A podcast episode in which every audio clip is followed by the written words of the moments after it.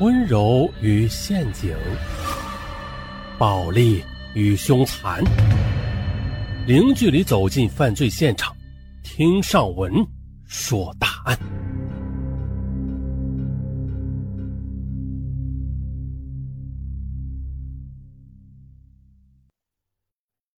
2008年10月5日下午5时许，一辆泥头车如脱缰之马闯入珠海市某中学，疯狂地向学生们撵去。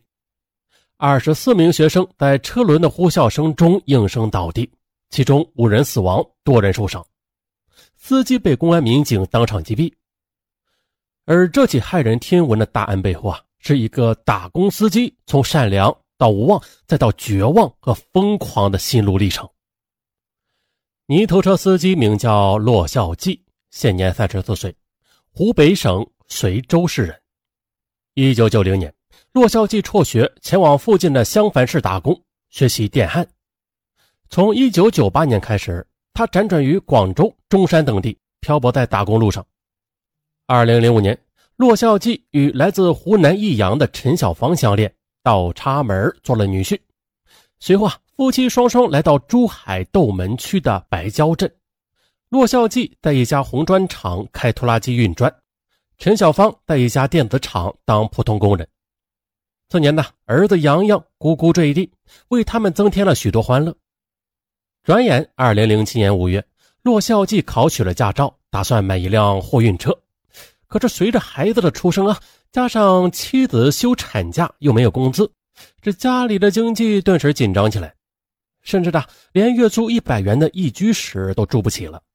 最终是搬到了白蕉商贸城一间没有门的商铺里边居住，月租是50元。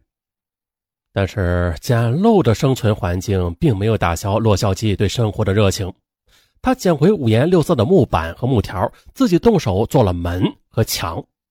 这墙顶留了一条采光的大缝隙，他还搭了一个阁楼，楼下是客厅和厨房，楼上则是床铺和衣柜。上下楼要爬自制的简陋木梯。尽管是家徒四壁吧，但是儿子的教育那是不可缺少的，儿子想要什么，只要与学习有关的东西买。接着为了家庭的生计，特别是孩子的需要，骆孝济在岳父母的帮助下凑了2万块钱，又向别人借了3万，于2008年4月买了一辆东风自卸式单排座二手泥头车并且办了相关的手续。邻居也是个热心人，帮他联系了一个建服装厂房的工地运泥土砂石。骆孝济开着属于自己的车，别提有多高兴了。他起早贪黑的工作，风里来雨里去，为了省钱的他都没有吃过超过5元钱的一盒盒饭，也舍不得买2元钱一瓶的矿泉水，而是买了一大桶纯净水放在车上。可即便是这样，每当劳累了一天回到家里，吃着老婆端上来的热气腾腾的饭菜，豆豆牙牙学语的儿子，他都会感到其乐融融。他幻想着大把赚钱早日还清债务，向妻子承诺了，赚了钱之后就租一间大房子让娘俩住得舒舒服服的。他还计划2年内赚够了按揭买房的首期然后就在白蕉商贸城对面的金碧丽江花园供一套大房子，把岳母岳父接来养老，还把洋洋送幼儿园接受良好的教育妻子呢再开一个日杂用品小店，这夫妻同心勤劳致富改变全家人的命运。他还盘算着赚了钱之后也要给远在湖北的父母按月寄些生活费尽管眼前生计艰难他对未来还是充满了希望的。可是天不如人愿，2007年的年底受国际金融风暴的影响，那家服装厂的海外订单大幅减少，暂停了对新厂房的建设，这骆孝济就没有活做了。这还不算的，老板还欠了他几千元工钱没有发放呢，这骆孝济只好另到出路。可随着珠三角的企业纷纷倒闭或者缩小建设规模他处处碰壁，最终呢也只在熟人的介绍下找一些零星的散活这散活就是3天打鱼2天晒网，眼看是入不敷出，他索性每天躺在家里睡大觉了。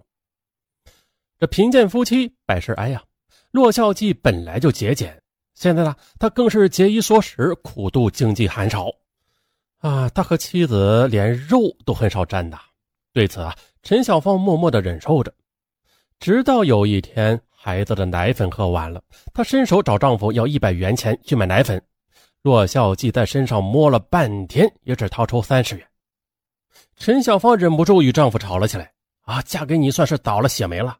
别人穿金戴银的，我吃粗茶淡饭啊，可以不计较。可是儿子正在发育期呢，不能没有奶粉呢。”骆孝季说了：“啊，我看熬些米糊给儿子吃是一样的，又省钱又有营养，一举两得。”这陈小芳挖苦道：“哼，这样的小算盘啊，只有你这样无能没有出息的男人才能想得出来。”还口口声声吹牛说要买新房呢，你看呢，你哪件事兑现了？导致你这么无能，我当初根本就不该嫁给你。哦，他的话就犹如一记闷拳，击中了骆孝季的软肋。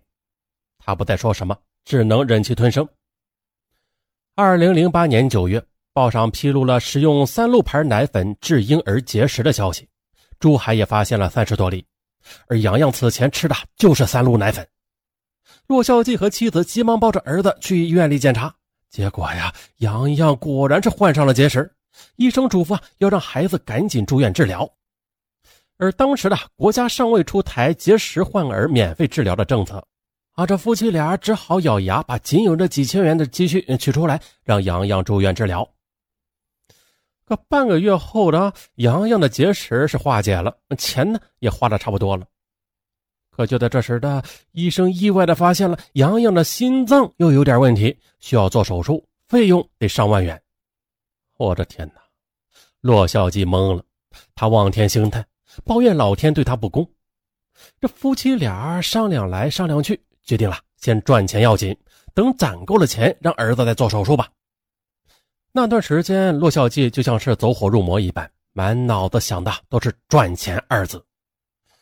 谁都想赚钱，可是这赚钱的门路在哪儿呢？一天呢，他出门转悠的时候，无意中听到2个载客的摩托车手在对话。哎呀，今天你拉了多少啊？一般般，才100多块。这骆孝季一听，一拍脑袋了，心中便有了主意。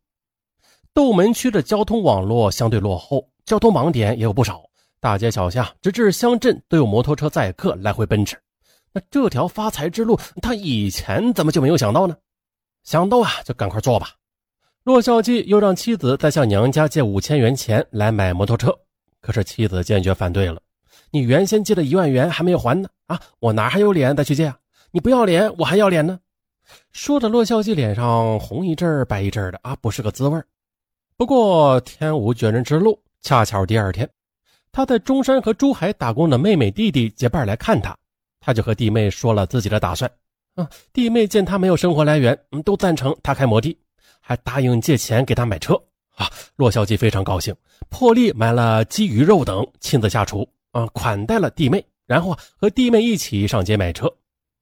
这时有个江西人急于要卖车返乡，之前呢6成新的摩托车他只卖4000元，骆孝季便将价格砍到了3000元，由弟妹们凑钱帮他买了车。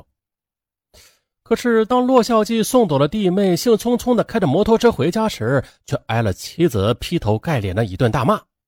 你买了一辆货车闲着没有用啊，现在又买了一辆摩托车啊，你想干嘛呀？这么大的事你都不跟我商量一声，你眼里根本就没有我啊！还有你弟妹来了，你买鸡买鱼又买肉的，平时我和儿子一点肉沫腥的都吃不到，这日子没法过了，离婚散伙。这骆孝季也恼了，针锋相对道：好，离就离，这倒插门的日子我并不稀罕。夫妻俩针尖对麦芒，大吵大闹了一场，连电视机都砸了。陈小芳一气之下抱着孩子回了娘家。陈小芳走后，骆孝季很后悔，觉得对不起妻子也没有给娘俩买点吃食，特别是还来不及亲亲儿子呢，这一去不知道何时才能相见呢。他甚至与妻儿连一张全家福还没有照过。他立即骑上摩托车追到了车站，可是候车室不见妻儿的身影。他四处打听之后得知，这到湖南益阳的车已经开走了。于是他便坐在候车室的椅子上，充满柔情的给妻子发了一条短信：老婆真对不起，我追到车站你已经走了，我的心忽然感到格外的空虚和孤独。现在我们家正处在经济危机，你们母子跟着我受苦了，那先回家住一段时间也好，我一定会抓紧时间挣钱的，挣很多钱，争取早日把你们母子接回珠海，让你们住大房子，让你们过好日子，我说过的话一定兑现。我达目的，死不瞑目。这骆孝济从候车室出来，突然有一种悲壮感，这心情也放松了许多。啊，他想啊，现在我已经是赤条条无牵挂，只有一心一意的拼命赚钱了。